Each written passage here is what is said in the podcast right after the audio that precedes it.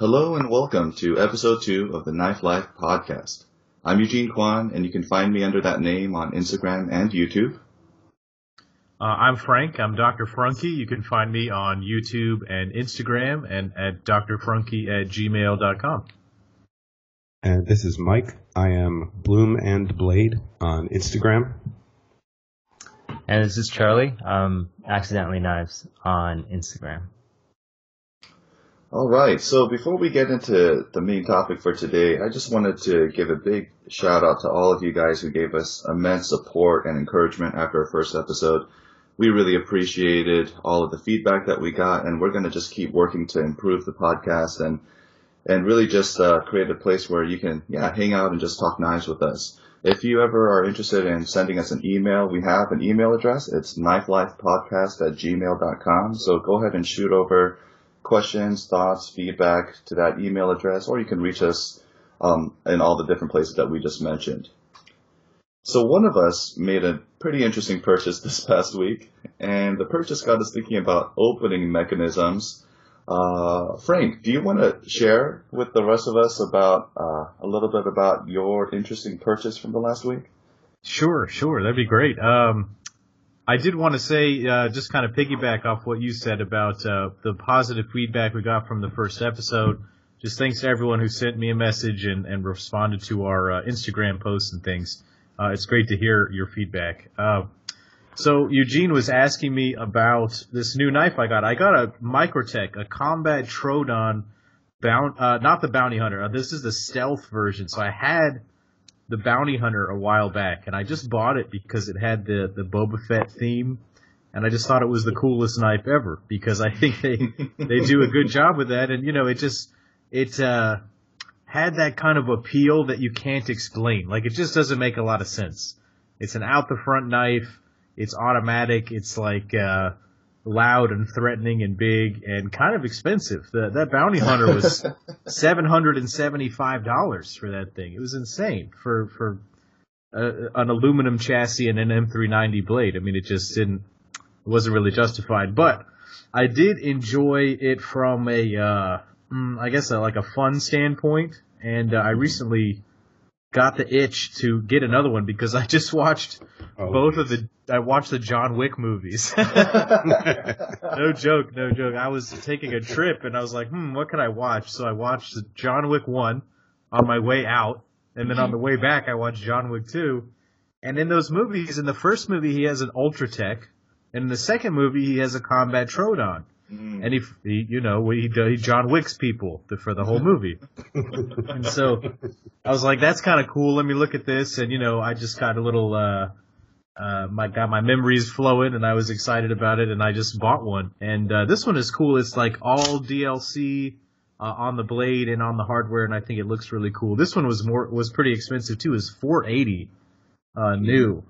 So sometimes it's hard to justify these microtechs. I don't know how you guys feel about these, but uh, you know, we could open that up to discussion, but uh, wait. It, it, before we do, Frank, have you taken yeah. that thing apart yet? No, I, and I, I won't. I don't intend to. You know, okay. if there's ever a problem, I'll probably send it in and have them maintain it. Okay. But uh, I, I don't think you can, right? It has the proprietary screws. Yeah, it has proprietary uh, hardware on it, and uh, you know, my experience with a lot of these companies is good enough, and I feel comfortable enough shipping stuff now. I mean, I ship stuff every single day you guys are in the knife life. You guys ship stuff every single day too. So it's like no big deal for us to send these to somebody to get fixed. So I'm not too worried about it. And honestly, the, the build quality is excellent. The, the knife is sharp as hell. Uh, and I've carried it the last couple of days and it's been really useful. I think it's been mostly useful just for showing off.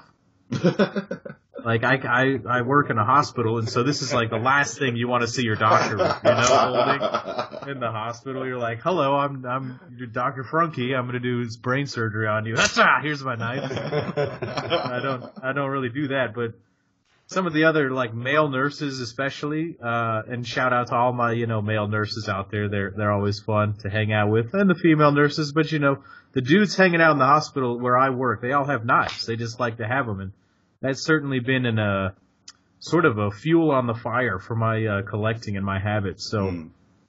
I always like. tell us uh, which blade shape you got? Yeah, I got the the dual edge. I got. I definitely wanted to have the double edge uh, for an out the front because it, Yeah, it just maximizes the whole purpose of an out the front. You know, there you go. It's Yeah, a sing- that's a basically. single-purpose knife. absolutely. This is what I Twice realized speed. in, in watching the John Wick movies. These are really about killing people. These knives, and it's a weird thing because we don't. We as knife guys don't want to ever talk about knives as weapons, right? Right. We want we want these to be tools. We- We're trying to convince everybody that these are tools. Uh, but and then here comes Microtech, right?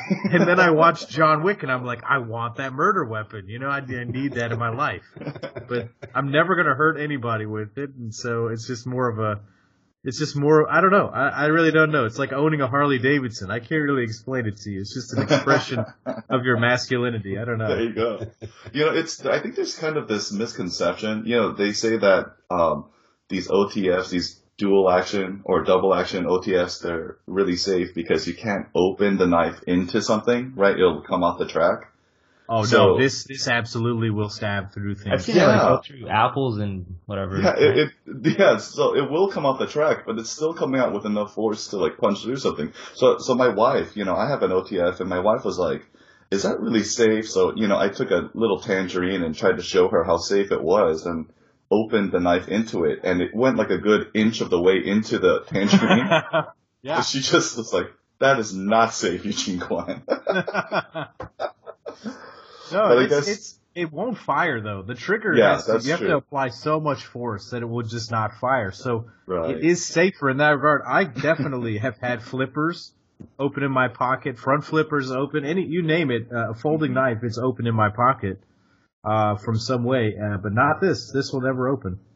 That's very true. That's very true. Yeah, it does require a large amount of force to overcome the trigger, especially on the combat Troodon. I, I know Yeah. that one has a little bit of a stiffer slider, right? Uh, I like to call it a man's slider. Yeah, a man's trigger. yeah, it's. I like the pressure. I like. It's got a very strong feeling to it. It's a little bit more sturdy than the smaller versions. You know, if you've ever handled an Ultratech or a UTX, they just have a little bit more of that sort of wobble to them that that, that they're kind of known for. The the tr- the big Troodon here is is a bit more stable now. They Hmm. all have a little bit of wiggle to them. Yeah, they they, Hmm. they just do. You you have one, right? What do you have, Eugene? Well, I have, um, I've had a few uh, OTFs like come through my collection. I, at one point, I had a Scarab, which I think has one of the hardest triggers on it. I, I remember asking someone on the forum, "Hey, does this ever lighten up, or does this ever break in?" And they just said, "No, never." um, it's it's and it, like you're saying, it was a lot more stable. I think in terms of the blade play. Uh, I have a UTX 85 as well, and that one, yeah, maybe it's just more noticeable because the blade is smaller.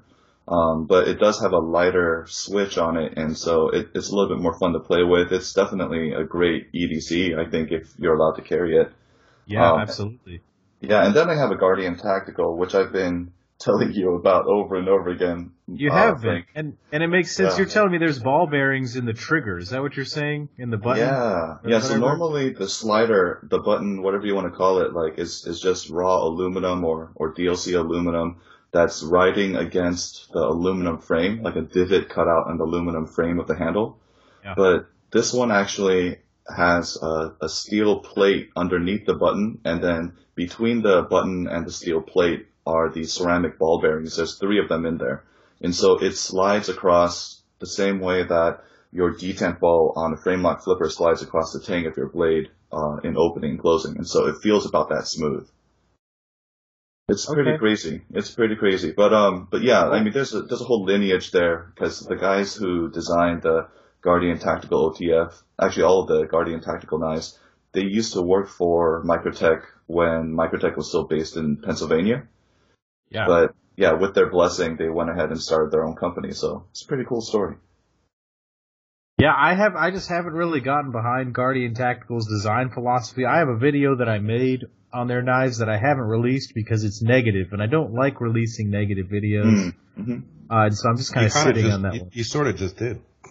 Yeah, well, I mean, I just I just said it. It's, it is a thing. But uh, you know, it's okay. It's okay. It's better than the whole video, which is 10 minutes of being kind of negative. But, uh, Mic- Microtech is the same way. You either love him or you hate him. I, I think Charlie has been unbelievably quiet because he's like, I don't even want to talk about this garbage right now. I don't mind Microtech. I had a I had a UTX 85 and a UTX 70, I think. Yeah. Um, but they're just a little harder to carry in California, right? yeah, I mean, you, you can't, right? You Yeah. would. It doesn't matter where you are. It's it's very highly illegal. I think. Right. Mhm. The reason I got Uh-huh. another reason I got one is that it recently became legal to have them in my state. Yeah, I'm in Louisiana, and the law just changed. So I was like, okay, well I'll get one now because previously I had them, but it wasn't really uh, like allowed. So now it's allowed. Mm. That one. So I think uh, out the fronts are definitely like a weird sort of very uh, specific opening mechanism, but I think we wanted to open this up to talk about some other things. Yeah, and actually, since we're at it, like Charlie, uh, what is? I think we all know the answer to this, but maybe our viewers, our listeners Yeah. don't. Don't. But Um, what's your favorite opening mechanism? So for now, definitely it's going to be front flippers, but honestly, I think pretty close is the um, the finger hole opening. Mhm. But uh, specifically on the topic of flippers, I think that's pretty much the current trend of all um, tactical holders, both Yeah. parts kinds and functional kinds. It seems like everyone is cranking out these titanium frame lock or liner lock uh, bearing flippers, right? That's like Mhm. the between you can get one for like forty dollars, you can get one for like four thousand dollars, and they all kind of operate in like a similar way. hmm Um, and I guess one of the things I wanted to kind of touch on that may or may not be controversial. Um, so I guess we, we all know there's quote unquote two ways of opening a flipper knife, like a traditional flipper knife, right? You have your uh, light switch and you have your push button, right? These are like the two methods of deployment, if you will. Um, but I think if you if you're like designing a knife, you, there really is only one correct way. Um, I think it's fine if you know your your flipper ends up being both a light switch and a push button. But I think if your knife is purely a push button knife, it's it's either designed incorrectly, designed poorly, uh, the pivot's too tight, like something is off if your knife is only a push button knife. So Hmm. I would go as far as to say, really, all flippers should be light switch knives. If you want to push button, some of them, I think you could do it, but for the most part, um, if it's if you need to preload, if you need to push button, I just think something is wrong with the flipper geometry, the detent, um, how it's tuned, the pivot tightness. Something is wrong with that knife. My opinion. Hmm. What do you That's the first time I've ever heard someone uh, make that kind of comment. Typically, I I hear kind of people saying that they're kind of open to having it open in one way or the other, um, Sure. or it, it can it, be, it can be kind of user choice. But you bring up an interesting point that maybe one of them is actually superior to the other, It's or it's not superior. I just think it's a yeah. It's it's just a matter of uh, correctness, right? I think Hmm. um, your push button knives are usually the uh, product of two things. It's either your flipper tab is too low on the knife, or your detent is too weak, right? Hmm. This is kind of the reason you have push button is is one of those things. So I think both of those issues are are I think by poor design, by virtue of like incorrect design. I think. Mm. Um, why would you have a you know a flipper that doesn't flip with you know a flipper detent, right? Flipper detents are generally stronger than your thumb stud detents, than your front flipper detents. You know, flipper Mhm. detents are really strong. So if you put in a weak one and you you tell your users to push button it to to like preload and push button it, I think that's a fundamental design flaw. Mm. Um, same thing with putting it too low, right?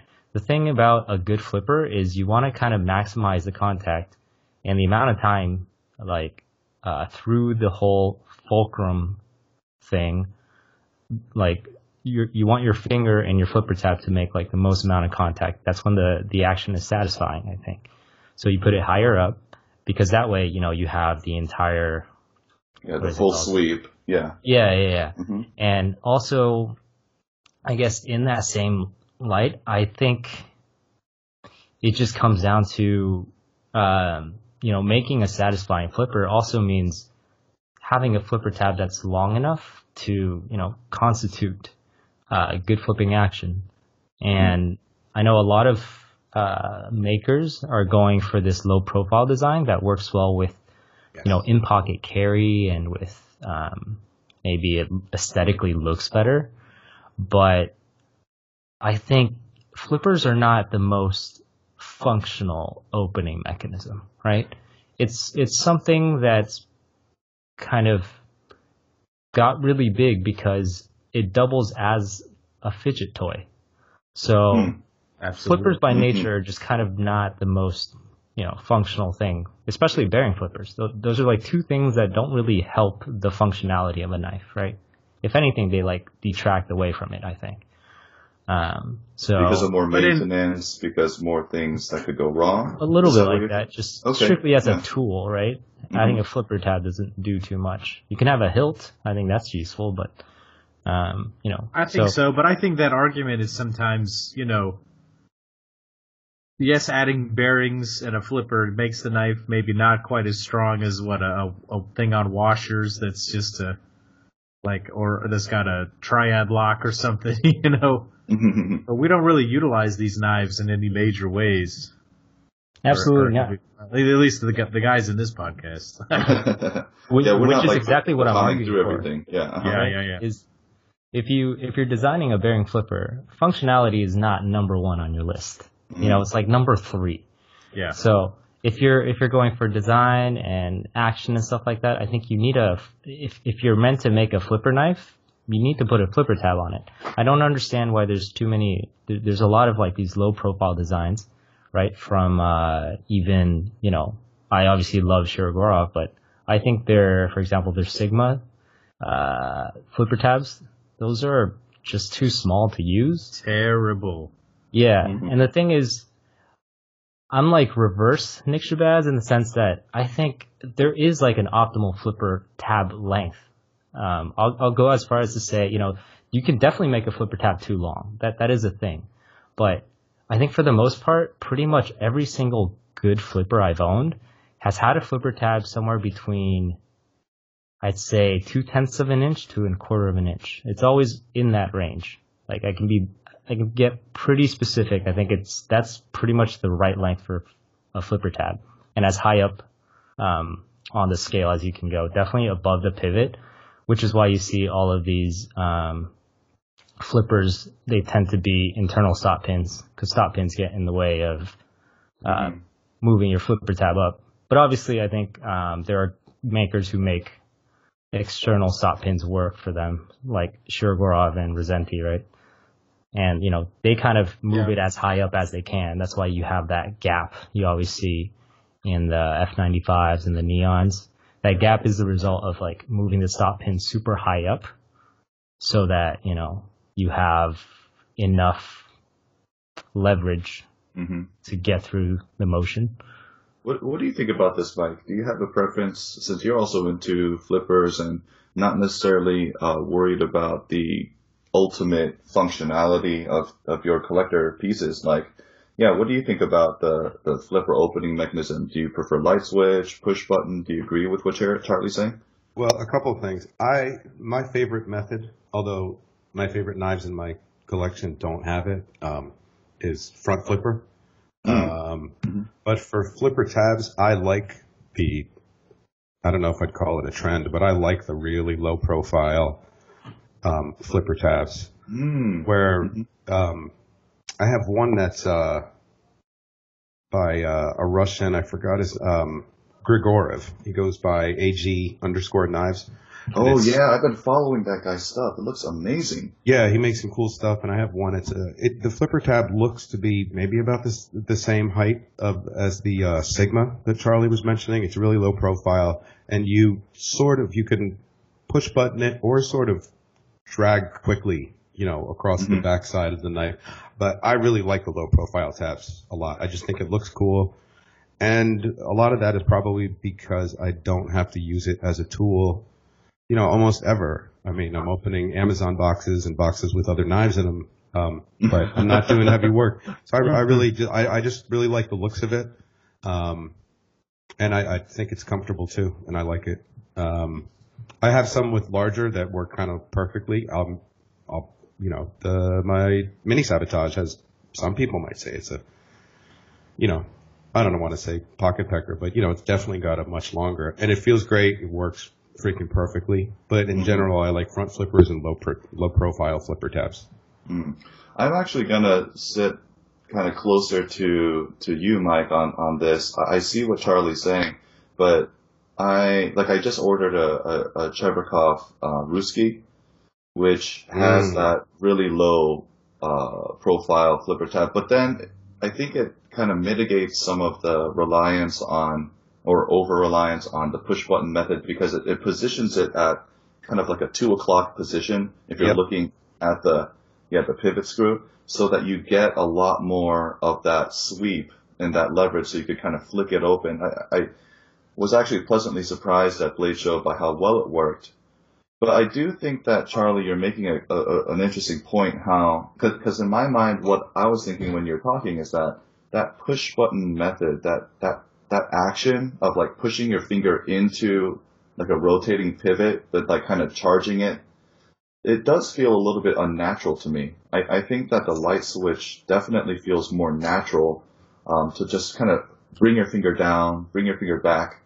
Um, and if that it does feel more natural, then design that's aimed towards that is going to result in maybe a longer flipper tab, uh, maybe uh, yeah, a higher positioned one, one that's more prominent than some people might prefer. But you know, since you brought it up, Charlie, I, I, I want to go ahead and say that I definitely do think, though, all that being said, that the whole pocket pecker thing is a, a little bit overblown. I, I just never had an issue with with uh, the flipper tab on my knives pecking away at or or or damaging anything else in my pocket. Like I, I, I don't know about you guys, but I just have never experienced that. So that's a, a portion of uh, some people's reviews that I just can't relate to. So, Absolutely. Uh, you know, I made a video on this uh, some time ago about how I kind of disagreed because really, when a, when a knife sits in your pocket, say you're going to put your phone in your pocket with your knife. You know, you do this sometimes, I'm sure. hmm The phone doesn't sit next to the knife; it kind of sits under the knife. So it's maybe even more important what the presentation side of the knife looks like in terms of whether it's going to destroy That's a great stuff in your pocket. So. Yeah. Uh, I, but like I've never had the, the the flipper tab itself be a problem in the pocket ever with any knife. From a Curtiss F3 that has a Boeing goodness. 747 for a flipper tab versus uh you know or down to the Sigma. You know the Sigma had, but I will say that the Sigma's tab was too small. So if you're gonna make it a flipper, make it a damn functional flipper. Don't make a, a bad flipper. hmm Uh, So- but it, it's not my favorite. But yeah, go ahead, Charlie. What were you saying? Yeah, um, I just wanted to to kind of clarify, uh, for the low profile flippers, Mhm. they absolutely do look better, right? Um, Mhm. anything that is sleeker and cleaner by design is better aesthetically. I'm just saying purely from a functional perspective. Yeah. Uh, Yeah. Yeah, if you're true. going for a satisfying action, hmm I have no doubts that making your flipper a little bit longer, you know, would make the action just kind of more satisfying. And Oh, obviously yeah, you strike a balance between that and design. So we're kind of working on, I guess I touched on two different topics altogether. Yeah. One is, you know, if you're going to make a flipper, don't be afraid to put a bigger flipper tab in there because that generally it helps with the action, right? Mhm. It kind of compensates in a way. Even if you have poor, poor flipper geometry and flipper design and poor detent, if you make that flipper tab long enough, like an inch, two inches, it'll flip no matter what, right? So I guess I guess the challenge with the the whole light switch thing is I guess you guys have to kind of find me a counterexample. Find me any knife that is kind of strictly a push button knife, not one that can be deployed both ways, like a Shirogorov, but like a knife that is only a push button knife that still, you know, you can say has good action. I would I would love to hear just one because I can't think of a single knife in that category. I can think of one. right off the top of my head. It's a a push button side opening Protec. That's true. That's the only that's a- push button that's a push opener that I think yeah. should be a solely a push button opener. but I mean, that just illustrates your point, right? That's the exception that proves the rule. Right? Yeah, I, I just don't Yeah. think it exists. I don't think you can say, "Oh, this was meant to be a push button knife." That's all Mhm. you're saying is this was uh, executed poorly or something. That that's basically what I hear when you know people say that. I think it's kind Yeah. of a a rational. You're you're kind of trying to justify the pitfalls um, of you know your your your flipper knife. It's Mhm. just oh, you're supposed to load up. No, you're not. You don't have to do that at all. You know. Yeah. A Yeah, that, this is actually a big part of the reason why I ended up selling my Satori, my, my CKF Satori. I didn't have the full custom, I just You had only the, had it the for like a production week. version. You sold it fast. Yeah, I did. Yeah, I, I was kind of surprised by that. And it was actually because at the same time that I had the Satori, I also had just visiting on loan a, a Spectra by, by CKF. So same company, um, roughly the same size category. The, the Satori is just enormous, but you know, both of them were pretty big, beefy knives, and they're both, you know, these titanium frame locks. Um, but the the Spectra had a much longer flipper tab. I, I, I shouldn't, I don't, I don't mean to overblow that or exaggerate that, but, but it was significantly longer, and I think it was positioned at about the same angle to the uh, to the pivot, so that you know you're getting about the same, I guess, range of motion, but you're getting so much more leverage with the Spectra. Um, and I just found that, that flipping those two side by side really highlighted not necessarily the strengths of the Spectra, but the weaknesses of the flipper tab on the Satori. Um, for such a thick blade and for how long it was and how much steel, just physical steel there was in that blade, the flipper tab on it was just, I think, just too short. And and even even to my eye, and you know, with all due respect to Peter Rassenti's design um, uh, genius, you know, to my eye, even from a design perspective, aesthetic perspective, the flipper tab just looks so small. So I found myself not getting the same leverage and the same kind of satisfying opening action with with the Satori, and you know, just it was just too big. I, I mentioned both of those things in in my video review of it, but yeah, ultimately I, I realized I like this knife, but I don't love it, and that's why I just sold it while people were really kind of chomping at the bit to buy it, so I didn't lose too much of what I put into the knife. So I have I have photos of um, both the CKF Satori and the Spectra and the R- Rassenti Satori's open, but I am definitely seeing that the CKF Satori does have a shorter flipper tab than the ones on Peter's original designs. Mm, I and see. to top it all off, I I really didn't think uh. Peter's got one of the best like traditional detents. Now that everyone's using these flat face ones, he's got one of the best traditional detents. I think of like all time, pretty much. It's Hmm. there's very few flippers. Like I think that there's some variances with his older stuff, but honestly, his his newer detents are pretty insane. What he's able to do, they flip super hard, almost all of them. Mm. And the thing is, he typically does. Uh, I don't know if he does it for the Satori, but at least on my Druid, uh, there was enough of it milled out where you know the Druid flipper tab is pretty high up. Mhm. Uh, Oh, I remember that. I remember the action on that druid being really precise, really, really satisfying. And I think I also handled, um, uh, Frank, what was the knife that, that he brought to Blade Show? Um, I have a sm- I have a small Satori. I had Yeah. a I had a regular Satori a while ago. I sold that to to my friend Josh, mhm. Uh, to our friend Josh. Uh, but I have a small Satori now. You're right. He's got uh, very dialed in detent and Yeah, Act- that felt action really good. is- action is so fast and so smooth, and my Satori dropped shut like nothing else in my collection. It's great. Mm-mm-mm. yeah, so there must have been something lost in the translation from going to his custom work to CKF's execution of it. I think in every other way, CKF did a fantastic job, but that that was a little bit disappointing to be honest.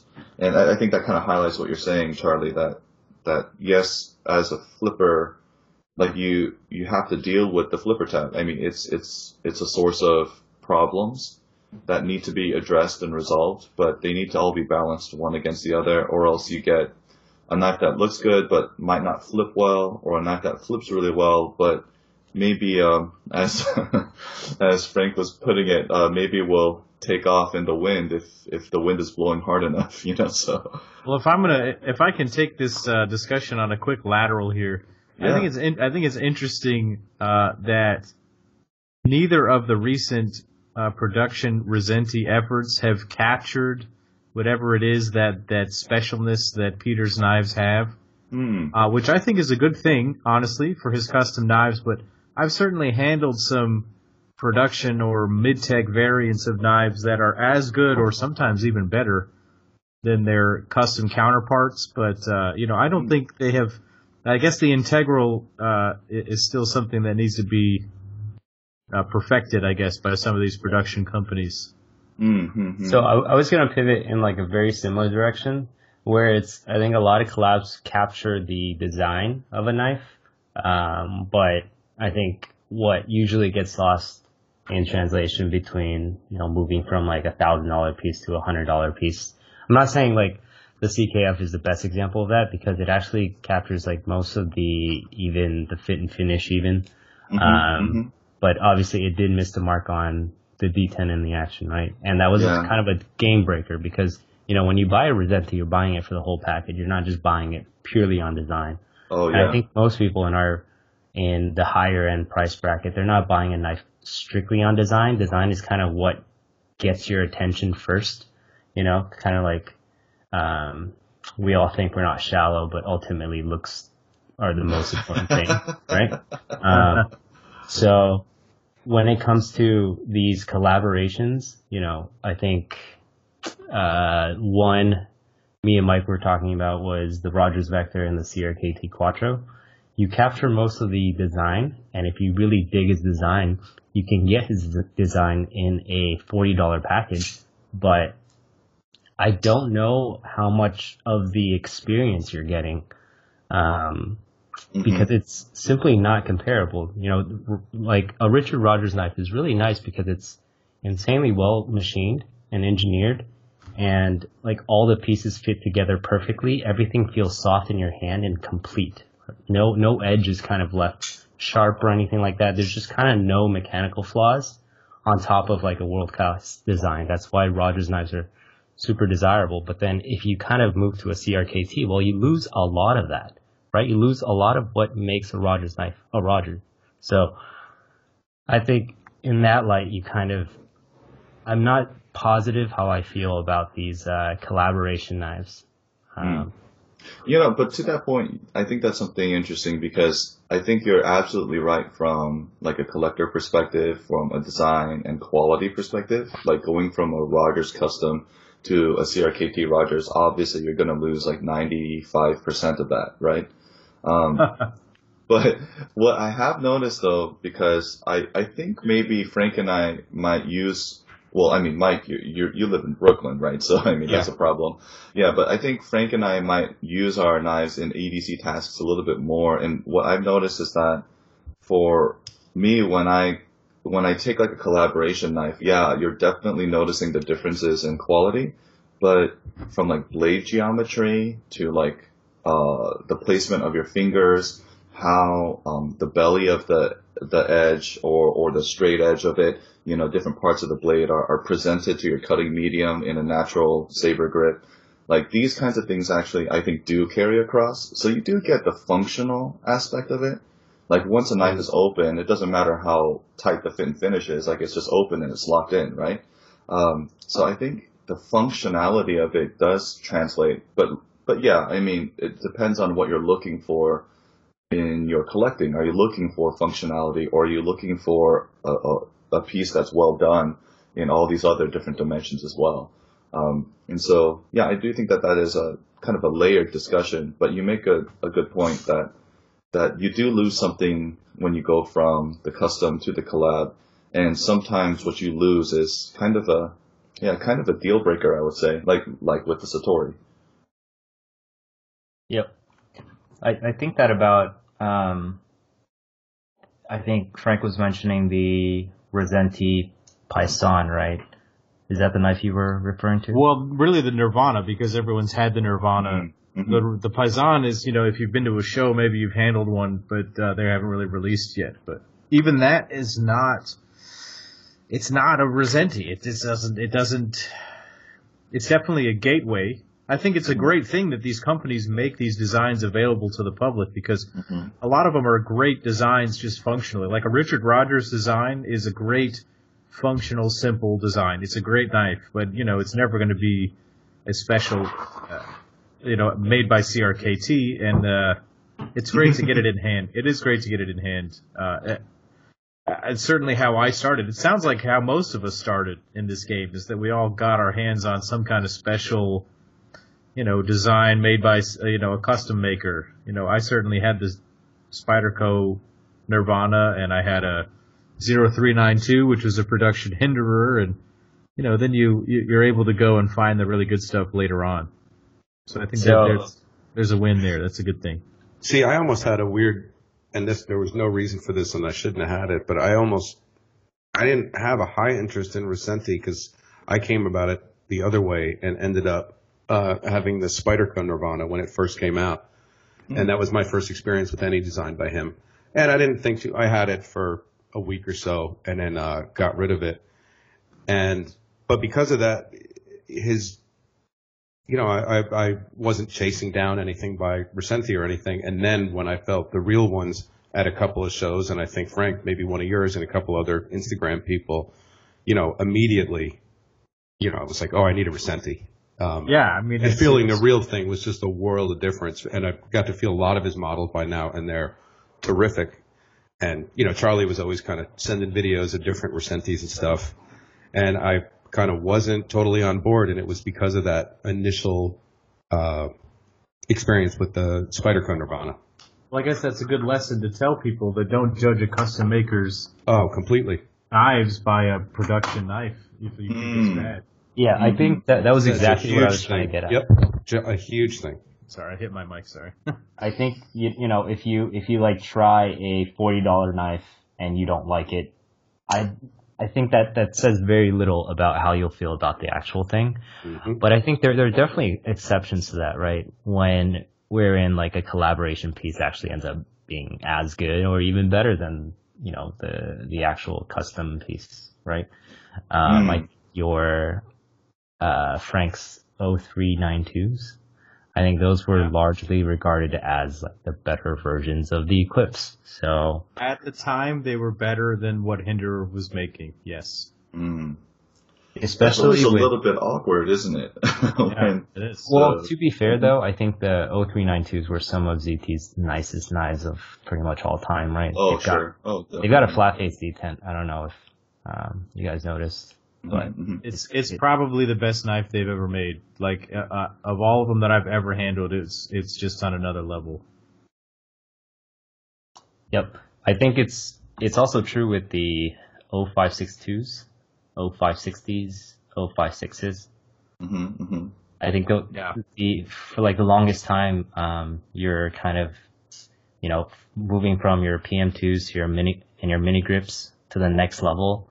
It was usually between I think the 940 one or the 0562 CF, right? That was like kind of your next step up. Mhm, So mhm. it was, it's it's one of the, it's still one of the I think knives to get in this hobby, um, with regards to you know getting something that has incredible action that has. It should probably be everybody's first frame lock flipper. Probably. Yeah Oh, I think it depends on where you are yeah. because it is it is a huge knife right it is a it is a like six ounce knife at the end of the day Sure. So, Yeah, yeah, yeah. um, You do have to but keep yeah that I in do agree with that know, either there's that or something- like a 0450 There's something to be said about being, and I'm totally gonna just make this up, being classically trained in knives. I'm gonna call it like you got you had to start from the beginning and work your way up. We touched on this in the last episode, kind of how we all progressed and everything, but definitely there are those stepping stone knives. The PM2, the 562, I think is uh, uh, one of the quintessential frame lock flippers. Definitely, Yeah. I agree with you, Charlie. Totally. That's a really good point, Frank, because I, and we mentioned it quickly last time, but I definitely feel like I lost out a little bit because of skipping over some of those. I had a 5.62, but I've still never had any paramilitaries. Um, and I definitely feel there's a little gap in knowledge because of a few mm-hmm. different knives mm-hmm. that, you know, you should have on the way up, like when you're getting classically trained, like Frank said. to me, it's like, mm-hmm. uh, to me, it's like the PM2 is the perfect cutting tool. The 5.62 shows you what a good uh, ball bearing flipper can be and should be uh, at that price range. And then the 940 is like a, a perfect EDC knife. So if you can combine those three knives, it's like you have the function of the PM2, the action of the 562, mm-hmm. and then the mm-hmm. carryability of the 940. That helps form, uh, at least in my mind, that helped form my sort of uh, preferences, realizing mm-hmm. what was good and what was bad about each one it definitely helps set your expectations um, and some kind of standard. But of course, uh, none of this is to say that you you of necessity have to move on from those knives. I mean, I'm sure there are plenty of people who uh, come to those. I mean, when I bought my 0562 for maybe a year after that, I kind of thought, okay, I'm I'm done. I don't need any other knives. I don't need any other flippers this is it for me. And I don't know exactly what kicked everything back up again, but definitely it all got kicked up again. Um, and, but, but you know, to be honest, like if, if I hadn't started kind of getting back into collecting knives in a different, from a different angle or looking at it from a different way, um, I probably would have been just very content to just stop at the 0562 and just say, you know, I'm done. This is good. Uh, I'm, I'm satisfied with this. Um, and so definitely this is by no means trying to say, we're, we're not trying to say that you have to move on, um, in order to experience the best of this hobby. Uh, but definitely, um, yeah, there is something to learn from these knives as we're going through them. Um, and that, that kind of, uh, uh, kind of kicks back to, to what you're saying, uh, what you were initially saying, Charlie, because if you look at the flipper tab on the 0562, there's is really not meant to be push buttoned, right? I mean, it's it's shaped in such a way that it's intended to grab your finger without jimping. You know, it's intended to grab your finger for the light switch, and I think that again kind of kind of proves your point. Um, and, and we we brought this up I think last week too, but the Brown servo could benefit from an adjustment to its flipper tab probably, right? Because it is going for that low profile. It could be extended a little bit further. Mm. But then there is one knife though that kind of, I think, breaks or, or, or, complicates things because I'm looking at my mini goblin and the mini goblin action I think is one of the best, um, on, in, in my collection. Um, but the flipper tab on it is tiny. It is absolutely tiny. And I think it actually does prefer the push button. You know, this is not really much of a light switch knife. I, have been trying to think of a, a counter example to what you're saying, Charlie, but yeah, I, I, I think this actually works better as a push button. I'm kind of curious what your thoughts are on that, or, I mean, those of you who's handled yeah. it. Yeah. Mm-hmm. I think the the design of that one is pretty similar to you said you got a Cheburkov Ruski, right? I think it's pretty similar. Mm-hmm. Uh, no, the Cheburkov is way is is a lot different. I pulled mine. Out, I, I pulled my Ruski out when you brought up yours. It, it's mm-hmm. uh, it's almost like a lip flipper, but on the back side. I mean, your finger is really on the top and back of the knife. It's it's very very very far up. It's like really on the corner yeah. of the knife. It's a, it's an unusual flipper, and it feels different than anything else. But just looking at the Koenig, it's it's even further up. If you could almost mm-hmm. take the tab and really put it, like he said, like at the two o'clock position, I think he said, which makes mm-hmm. sense from looking at it. And it's almost on the top. It's it's half on the top of the knife, um, with jimping across there. So it's a little it's a little little different than what I remember the goblin being. Mm. Yeah, but ultimately, I think uh, the mini goblin can be light switch just fine, right? It's not you can prefer one or the other, but I think a knife that has both is totally fine in my book. Uh, my only issue is a knife that can only be push button. Mm-hmm. uh, okay, I see what you're saying. I see yeah. what you're saying. Yeah, yeah, yeah. I think yeah. a knife that's purely push button just means the detent's too weak, or the flipper tab's wrong, or something. I don't know. Something is off if it can only be push button. maybe it just needs some oil. It could be something like that. I just Mm. think some something in the recipe is off. You know, Mm, hmm Well, that kind of makes me want to pivot then to another question, which is related to that. But um, do any of you guys like uh, thumb hole openers or thumb stud openers? How do you guys feel about those? Uh, so f- for a long time, I would say, um, I've been into flippers. The the one that kind of brought me back into the other opening mechanisms were actually uh, the Scout for thumb studs and probably the GavKos for the thumb holes. So, um, and I think I, at least where I am now, I would always have at least one knife that is finger flickable, so to speak. Uh, which for now I guess is the sigil, but uh, in the past it's been the GavKo. And I think the GavKos were always just better as a finger hole opener. They were never really good flippers. I think all of them were kind of, you know, these push button flippers, right? These, they were the pocket peckers, I would say. They had these long flippers to kind of compensate for how low on the pivot it sits. Um, and his detent is kind of inconsistent, you know. Um, there are a few that flip pretty good, but there are some that you just couldn't, you needed to like wrist flick it almost. Mm. Yeah, what about you guys? Uh, Are you guys at all into any Oh. thumb stud openers? What are your favorite hole openers or thumb stud openers? I would agree with Charlie on that. Um, I'll probably always have a Guthrie in my collection as the Mm. thumb stud opener. It's I think it's really hard to beat a scout, especially like a nicely maintained one. That's probably my favorite thumb Gee. stud opening knife. You guys are making me so excited. I have a a goblin and a scout coming my way in the next few weeks. Mm. And I'm very Wow. excited about that. Yeah, You I had got a what you had your your last scout was really nice, Frank. The uh that you had the carbon. Oh uh, yeah, yeah, yeah. that was a great looking one. The copper dust, the copper, Copper. shred one.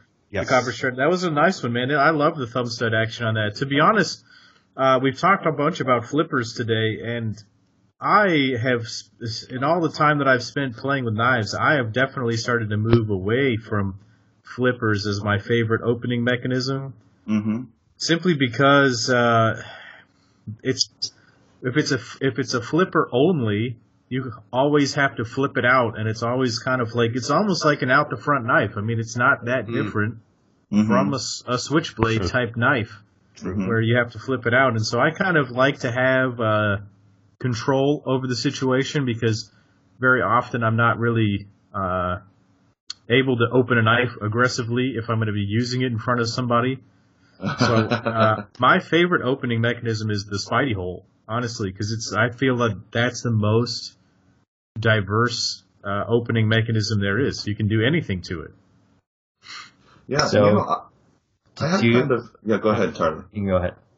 I had this kind of strange, uh, I guess it wasn't strange, but it, it made me think a lot. Um, I had this interesting uh, interaction with someone in the comment section of one of my videos. But um, yeah, I mean, do you, Frank, since you brought it up, like, can you think of any spidey hole opening knives or aperture opening knives, however you want to describe it, um, that do it particularly well? Because I, I was I was uh, playing with uh, the Fortis 2.0 um, that was uh, released not too long ago. You know that collaboration between Ferrum Forge and We Knives.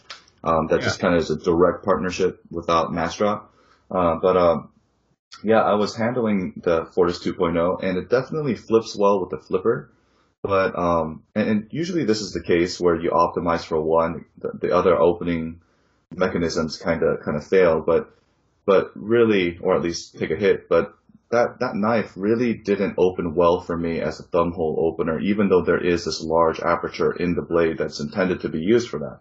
So I'm kind of wondering, yeah, you, what comes to your mind as like the best or your favorite thumb hole opener?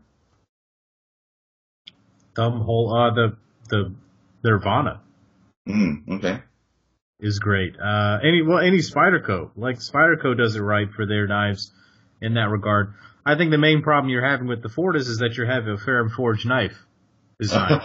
Mean, that's that's the root of the problem there. So, I, I mean, we don't get me started on these guys. They have like a, a cult that follow them because Elliot thinks he's God's gift to knife making. But uh, I mean, yeah, you can talk all you want, but you make these weird ass knives that don't honestly function or perform as well as you hype them to. So, anyways, Well, in He's his defense, he was he's very responsive to all of my complaints. he's gonna come at me about that. He's gonna be like, "Oh, this guy's just talking," but Oh, we got our first we got our first drama on episode two. That's not oh, you know, I, I, I, you can get me started on a lot of these folks, but I've never liked their knives, and they don't spider flick particularly well. That's the thing. You have to, if you're gonna make a knife with a spidey hole or whatever, you know, there are knives that that have that in addition to a flipper, and it's never as good. You mentioned the CKF Spectra. I had one as well. I have a video coming on that soon. Uh, it didn't open particularly well with the spidey hole uh, Yeah, because it's sure, also a flipper. Uh, So I think if you're going to do that, I I like an, an isolated spidey hole where that is the intended opening mechanism. I find that to be great.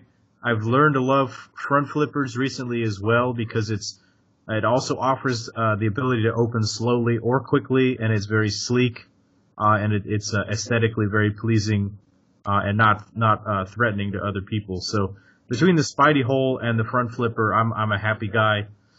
Uh, thumb studs I like. I find that thumb studs sometimes get stuck on my pocket when I'm opening when I'm pulling it out and it opens the knife. It's I like have that happen to me a lot of times too. Maybe we're just wearing pants that are too tight, Frank. I I think it Mm. uh it has to do I don't know it's just a thing Mm. it's just a it depends on how much of a gap there is between the handle and the thumb stud and how how prominent the stud is. Hmm hmm uh you know that doesn't happen on a Chris Reeve because their thumb stud is so small and so Mm. useless and painful and awful. I'm just gonna make more drama. I just, yeah, you're just we have wanna to firing ask- shots in every direction. we have to talk about what's good and what's bad out there right? So, uh, and then thumb discs, I would say thumb discs probably go down lower. Um, I just find that I don't Yeah. get the same kind of grip on them. I have this, uh, Those are uh, the worst. custom tech. I have this custom tech and I love it only because the thumb disc is made out of black robtanium and it's sweet to look at, but Mhm. it's not the best opening mechanism out It's there. not your ideal opener, yeah. Oh, Yeah, but you Might be know, the that, worst. that being said, Might I. I was at Blade, at Blade Show 2018, you know, when Jonas from Massdrop was walking around with that box of prototypes, um, uh, the different collaborations that, that they were, you know, that had, they had in the pipeline. Uh, I got to handle the, the Terzuola, um, yeah, mine just uh, shipped. It's on its way. Yeah, mine did too. I'm really excited about that because the thumb plate on it, the thumb disc, actually works really well. Like I was blown away by that. So I think they're very few and far between, but sometimes they work well. But I was also reminded, uh, speaking of thumb studs, I was reminded of probably my favorite thumb stud opener uh, recently from a video via um, Birdshot IV. But um, it was uh, the the Kizer T1. I think that had one of the best thumb stud opening actions I've ever felt on any knife of any level, um, including the GavKos that I've handled, which I think are really great thumb stud openers. Um, but yeah, this Kizer T1 I think just has an unbeatable thumb stud action if you can be sure to just not apply any pressure to the lock bar when you're opening. That's probably the trickiest part of it. But once you get used to that, um, yeah, the thumb stud action on that is incredible. So I think everyone's on a bunch of these uh, Spidey hole knives, right? Mhm. Do you, do you guys have a preference for you know the circular hole or like the elongated holes? I, I think you gotta go circle. I, I think the elongated holes Circular hole, always. Yeah, yeah. Because the elongated hole doesn't give your finger an indication as to where you're supposed to start the opening action. And so if you're if you're not thinking about it, like you might have like a failure rate of like thirty percent, twenty percent, which I mean, not not if your knife is dialed in correctly. Because how I see it is, Mhm. if it's longer, you can kind of pick and choose your detent. So you can pick lower if you want to if you want a weaker detent and a slower flip, and you can go higher up if you want something snappier. This is all assuming the knife is well designed, Sure. right? But Um, that that brings up something interesting because personally, I don't want to to pick my own anything in a knife. I I, I think this is actually very different from from some of you guys. But personally, I I appreciate it when a designer gives me all the ergonomic hints and clues to say this is how it should be used. There is no other way, and and then I kind of appreciate that because I don't mind adapting myself to the knife. Um, but I want that process to be clear. I want I want the knife to speak clearly to me as to how it wants to be used. But I mean, that, if, that's yeah. if that's your argument, then I'd say, you know, if you have one of those like fullers or elongated holes, your Mhm. your finger is going to hit it at one angle, right? Because it's like straight where your fingernail makes contact. But for a spidey hole, it's round. So you don't have a sense of direction of which direction to flick your middle finger, right? Because there is like different directions, right? You can flick it more outward versus more upward. So I don't know. Hmm. Sounds Well, contradicting. Sound like a I- liar to me. Hmm. Why are you guys just trying to start controversy within the show now? no, but actually, when I, I I I hear what you're saying and I can understand where you're coming from, but when I when my hand comes into the saber grip on a handle, I I find that my middle finger always ends up approaching uh that that part of the blade, whether there's a thumb stud or a hole or whatever or nothing at all. My my middle finger is always approaching it at the same angle. Um, that's that's how the saber grip fits into my hand, and so I've actually never had trouble with any of the round holes um, with the spidey flicking. Um, yeah, For the elongated holes, it's the same thing, right? Every time you come down and rest it, there's a natural place your finger's gonna go. You can Yeah. say you don't know where you want it to put it, but it's gonna pick roughly the yeah, but when area. it's when know, it's I- elongated, when it's elongated, like your finger lands at this, you know, it, it, they get creative with the shape of the hole. So sometimes, like the nice thing about it's Yeah, something that's nice about the, the, the spidey hole is that because it's a circle, whatever angle you come at it, it, it gives you purchase and traction. But the And you, elongated have, and you have a lot of contact too. Because It's Exactly. a hole in your finger. I mean, you have you, you know Yeah. half of the circle you're making contact with. That's I, that's exactly right. Yeah, but then when you're doing the elongated one, you know the the angle of the the slope of the the hole, you know, might actually cause your finger to glance off a bit. So I I would actually stand by my point. I'm not a liar, Charlie, and we can fight in the street if you want to. oh my god. it seems like with the elongated one, um, there's also just you know the maker really has to be doing it correctly for it to work. It seems like you would have a little more wiggle room or leeway if it was uh, uh, the Spidey hole um, Mhm. on some of them. Because Charlie, you had your which which is the one uh, that you had at at at at, uh, at the gathering, uh, the Monroe. Um, yes, yes. Yeah, and that I was think uh, Frank wanted to say something. Oh, sorry, Frank. Oh no, no, I didn't. I'm sorry. Oh sure, so polite to Frank all of a sudden. Everyone in this show is just lying all the time. show liars. But that would- I feel I, if I can go back to the topic of the spidey holes, I think that the elongated ones are often a weird shape, and I don't get the right contact. Mm. But if you put a perfectly circular hole in the right spot, uh, it works beautifully. Spyderco knows how to do it. Peter Rassenti's figured it out. GavKo's figured it out. But some people put it in sort of the wrong spot. Yep. You know, I wonder about some of these guys you see on Instagram right now are putting holes in their Sebenzas, and they're calling it a Spidey Benza or whatever. It's a new fad of knife modifying. If I don't know if you guys have seen this going on, but I haven't Yeah. seen maybe. I, I doubt that Speed those knives have good uh, Spidey hole geometry because they're not designed to have that. Uh, Yeah, so- likewise, likewise, if you try to mod any knife like that, you might have some trouble. But uh, it's very Mhm. important where that hole goes. If you have a circular hole, it has to go to the right spot so your finger hits it in the right spot. If you're gonna not be able to do that, an elongated hole is sort of an easy fix to allow you to to get uh, leverage from a different place. Basically, is my thoughts on it. Yep.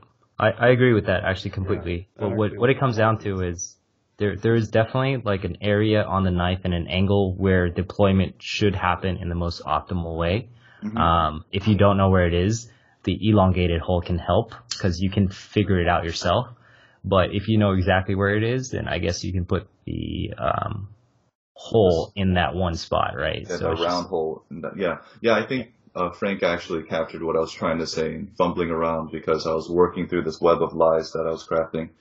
So, yeah, um, yeah, yeah, I, I also kind of wanted to touch on Frank's whole thing of, you know, the dual slash triple deployment knives, the ones that, you know, have a flipper tab and a thumb stud, like a Norseman, or a flipper tab and a, and a uh, finger hole like the GavKos, you know. Yeah, yeah. The Let's one- talk about the Olamic Busker. It's got 83 ways you can open it, right? You can open And none of at- and none edge of them the are very good. None of them are particularly good. The spider flick is bad. The front flip is bad. Uh, it's just none of them are good. Yeah, but it's got a lot, right? If you Right. add them all up, it's it's a lot of, you know. I'm Bad about opening. quality over quantity, Charlie. Quality over quantity. But that's my that's me. That's just my preference. I know you were trying to say something. I'm just just messing with you. No, I, I agree with you. I'm I'm just kind of asking like, I think it's actually pretty hard to dial, you know, a detent correctly for multiple opening types. yes, yes, I think that's That's a really true. point. Yeah. Yeah, when when it comes to you know flippers, you want it strong. When it comes to thumb studs, you want it lighter. Front flip Mhm. flippers, you want it lighter. Finger holes, kind of you know you have a bigger variance for those. I think there's a pretty big sweet spot for the spider holes, which are pretty nice. Which is why it could be pre- preferable because I think it's a lot easier to make a nice spidey hole action because a wide range of detent strengths work for it. So on that point, you know, um, yeah, did you guys see that uh, that Spyderco announcement um, or that prototype, the the Tropen, the triple open knife, the the Tropen? Did you No. hear about this? Yeah, it's literally spelled T R O P E N. You should just take a look at it real quick. Um, Oh, I, I just brought it up. yeah, Oh man, it is. Uh, It is certainly Looks, something. looks special. it's something. Oh wow, Uh, that's hideous. Jeez, Yeah, look at that. No, this it bothers that's me good.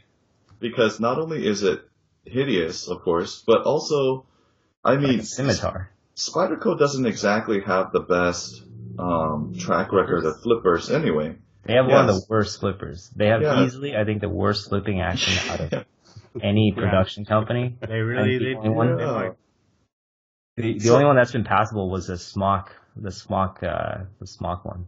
Yeah, and I'm looking forward to that one. I'm looking forward to trying that one out. I thought I the every- domino. I thought the domino was okay. Okay, okay, yeah. 'Cause that was just a frame lock flipper. I think they did a great job on that knife, but The thing is, though, I think uh, compression locks make it so much harder. I don't know if you've tried like the Hanan or something, but the compression lock flipper just should not exist. It's Yeah, not a it good thing. it doesn't work. Yes, Just yes. needs to go away. We need to stop asking for it. It's not good. hmm Doesn't Like, work. I think the idea sounds much better than the actual reality. It's one of those things where I feel like Spyderco is trying to say this is like our signature opening mechanism. We want it to become our, our axis lock, but I, I, it just doesn't work that well on different designs. It does- there's a On the topic why. of that, Yeah. Mhm. I think one of my biggest uh, like pet peeves with Spyderco is when they have a spider hole that doesn't do anything other than a logo. I think that really bothers. me.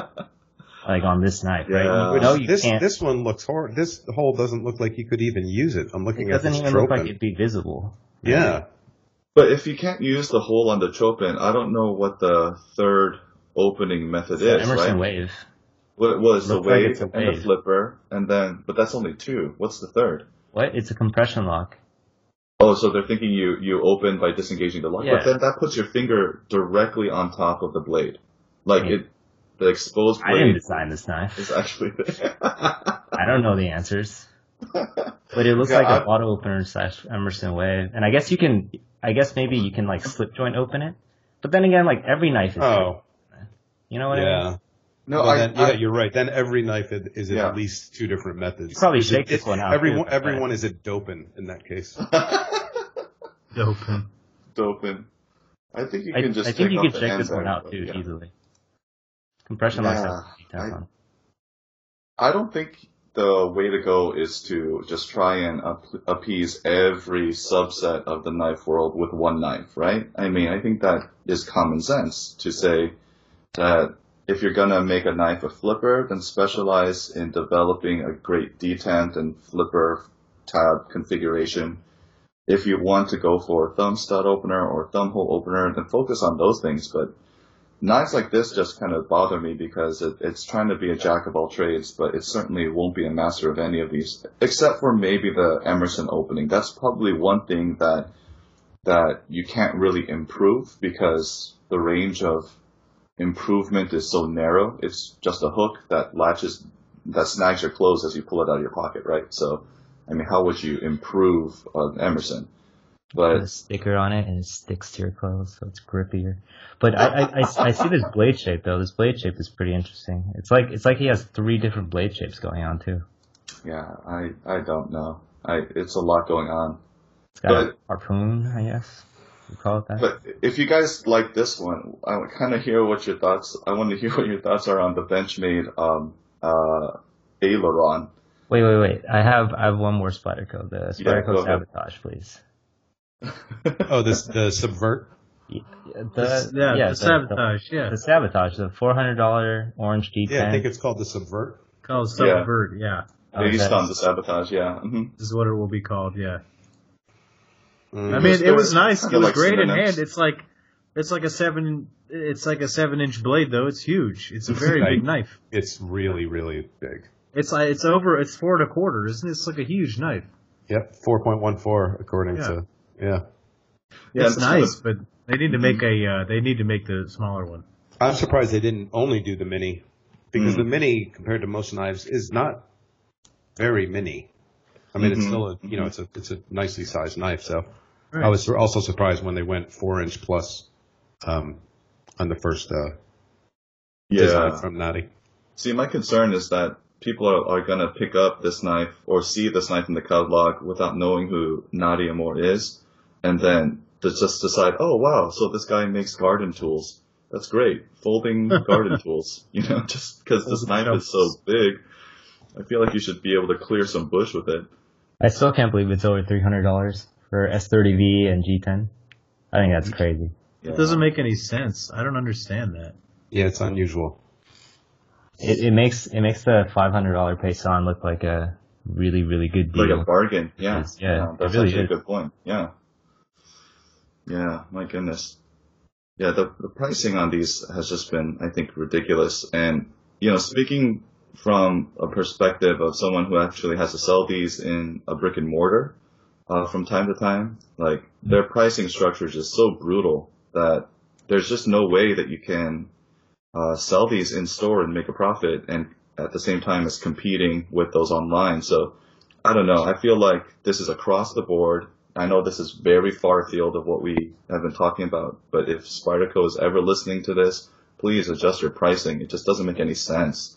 It doesn't make any sense, and I think it's harming your resellers. Um, like I was looking at the Matt Brower, uh, that small little EDC knife that just came out with the finger choil on it. It looks like a great knife. It's S30V titanium frame lock with a, a, a four screen G10 show scale, but it's $175, you know, and and it's you can't even say that it's it's uh, made in the USA, and so you know the the wage disparity drove up the price. You know, you, you can't even say that it's made overseas.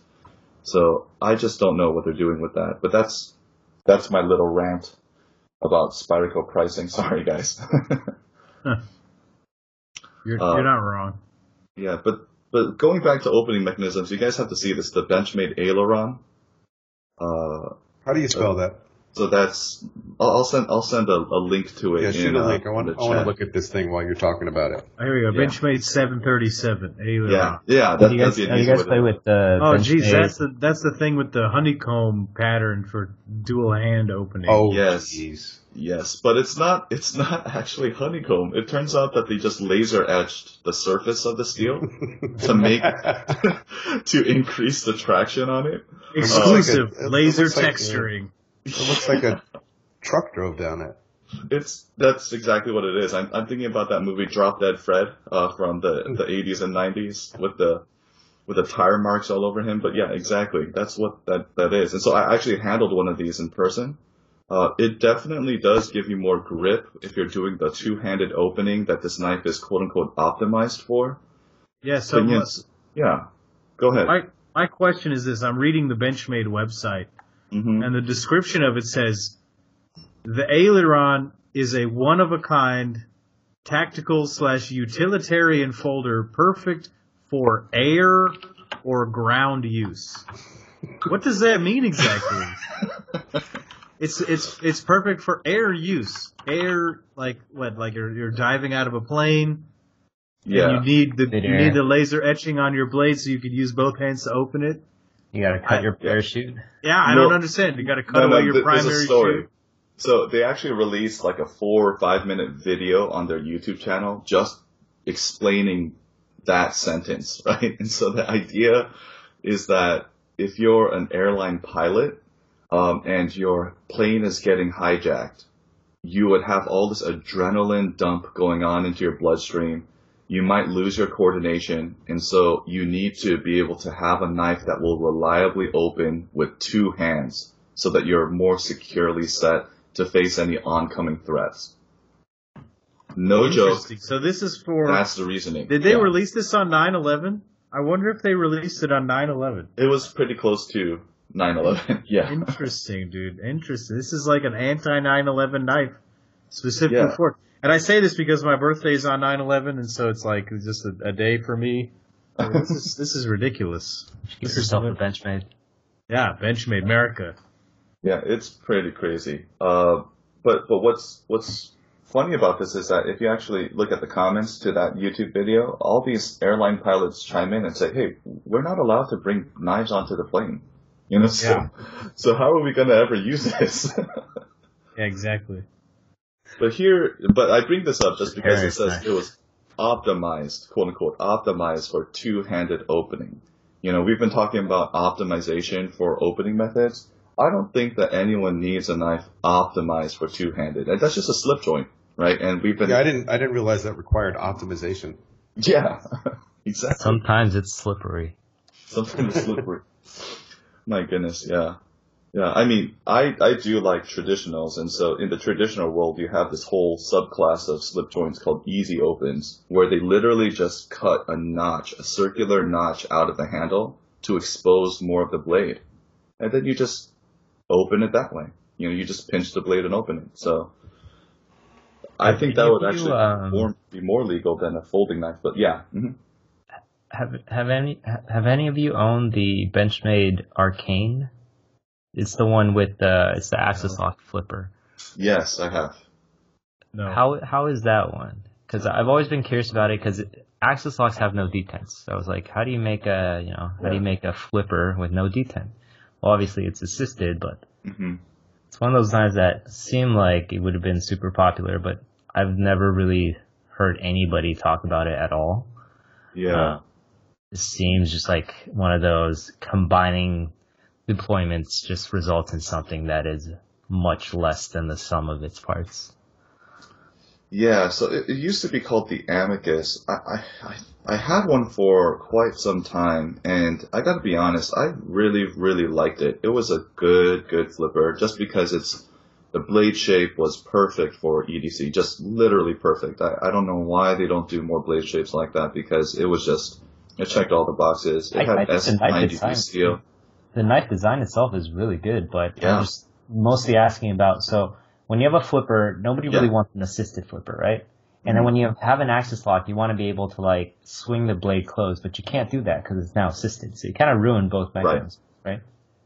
Yeah, yeah, yeah. So it, in that sense, it really wasn't well thought through. Um, so it, it was like a Benchmade with an axis lock that didn't feel like a Benchmade or an axis lock. It just, like if it was a ZT knife, like one of their ZT assisted flippers, like a 0770 or something like that, where the speed safe actually functions as the detent as well as the assist open, like I think it would have been better just under a different label, to be honest. But um, but yeah, it was a good knife overall. It wasn't a good Benchmade, but it was a good knife. I think my favorite to, to date is probably still that 941. I think I've kept that one for like two years. It was, uh, that was probably my gateway drug. Actually, not the Neon. I think the 941, that was the, the one knife that, um, took me to these, um, I think no longer practical levels of, you know, I'm buying this tool, but it's $300 and, you know, I Mm. think that, and and it was pretty much the perfect size package, like Frank said. Um, perfect blade length, um, good blade shape, good weight, uh, functional pocket clip, I'll say. Um, yeah, Yeah, I just gave my friend a 943. Trying to remember exactly the designation, but yeah, I mean, it's such a good EDC knife, and and he was just blown away by it. I think So what it comes, I think what it comes down to is a lot of it is kind of um, you have a preference, right, for what you want to um, continue to collect. I guess with, with your you you try and discover yourself. I think as you uh, continue your collection and progress through the different price brackets. Um, Mhm. so one of the things I've noticed is around like the four or five hundred dollar mark is when you know a lot of people tend to deviate. So I think up until then, all the good knives, what we tried, it's all very similar. But I think where you know Frank and me and Mike are right now, a lot of us have a bunch of knives that neither of us or none of us have touched, so to speak. It's kind of mutually exclusive because we have our own unique tastes now. But I think up until this $500 range, you kind of have, um, what is it called? A very similar selection of knives. You know, everyone's own the B92s. The, Because there's there are uh, you know there are 10 billion knives under $300, but you know only about 30 of them are really really really good, and everyone should have those definitely. I think that's what you're saying that there's sort of a common base that there's like there are some Yeah. very good ones that everyone has had or should have. And that's like I- what you were saying in the beginning, Frank. That's your classical education is going through, you know, those 30 or so, or Maybe maybe you know, some you're number of knives. A little bit. Yeah, yeah. I, I agree with that uh, assessment. It's kind of like your GEs. Everyone takes the same GEs, and then we all major in something, right? And I think It's up good until analogy. yeah, six seven hundred dollars. I think everyone else, we all like the same things. Like you need to try the Shirogorovs. You probably need to try like a Thorburn or something. Um, you have to try pretty much a bunch of the mid techs, the good ones and the bad. I think you have to try the bad knives to really appreciate the good knives too. Absolutely. Uh, in Frank's case, I guess you would want to try some Ferrum Forges. But to be fair though, I do actually like. they're I, not I don't bad think, knives. I just don't they're, like they're them. not they're not bad knives. Like a lot of them are actually. I, I really like the Stinger. I don't know if you guys have. Oh yeah, the Stinger's great. I had Mhm. I had a Stinger XL. That's probably the the, the best knife that they have. I, I had a Stinger V1, so not the SM100 one, because that one can't flip well because it's SM100. Mhm. So Right. I think um, honestly they have some really cool designs. Um, I'm glad they stopped using the the bent wire clip, whatever thing that they had that was always kind of cheap.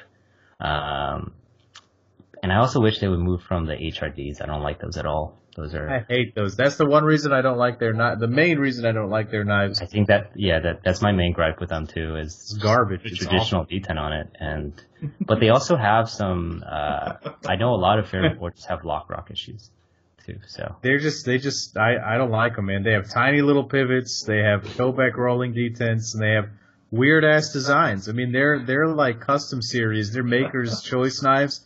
You're just like I I just am con- confused about who's buying them and who likes these, you know, gas station designs. I don't really understand. Oh boy. like he's he's spending also. he's spending so much time making these knives. You watch him like he's mill, freehand milling these titanium knives into like from good looking knives into garbage. I just don't understand why people. talking about the maker choice ones. So I, Yes. I personally, personally, I it's not my taste, but I I think they look fine. I I'm a big fan of the a- movie Aliens, and it just makes me think of that. I I feel I I did a review of one of these Maker's Choice ones that looks like it would come out of the mouth of the mouth that comes out of the mouth of the xenophore. You know, like Right, right, xenomorph. Yeah, yeah. I feel like that's pretty much where it should show up next. You like know. I don't want that on my knife though. Like that doesn't. that's not even remotely close to the theme I want on my knife. And maybe maybe there are people who love that stuff and they're selling them to them, but. You know, they're also like twelve hundred dollars or whatever they are when they're done. So It- It's funny, Frank, because you, you're really into Rassenti, and that's pretty much the anti Ferrum Forge in terms of the aesthetic, right? Very much. I'm very much, and I've talked about this with Tyler. You know, uh, we- our our mutual friend Tavarish. The Tyler does Mhm. not like uh, Rassenti's overly plain style, but I think there's a lot to be said about uh, showing uh, what is it? Uh, I guess reserve. hmm Uh, And I think that restraint, restraint is the word. Restraint, yeah. So this is introducing a whole bevy of new topics, and so this is probably where we are going to wrap things up for this episode. So Sounds do you good. have? Yeah, yeah. Um, let's save some of this for the next time. And just talking to our listeners, do you guys have any thoughts you'd like to share? Do you have any topic suggestions, disagreements, support? You want to fight me in the street? I don't know. uh, hit us up at knifelifepodcast at gmail.com. We'll be checking that email address and, and seeing what we what you guys have to say. Um, but yeah, until next time, have a knife life.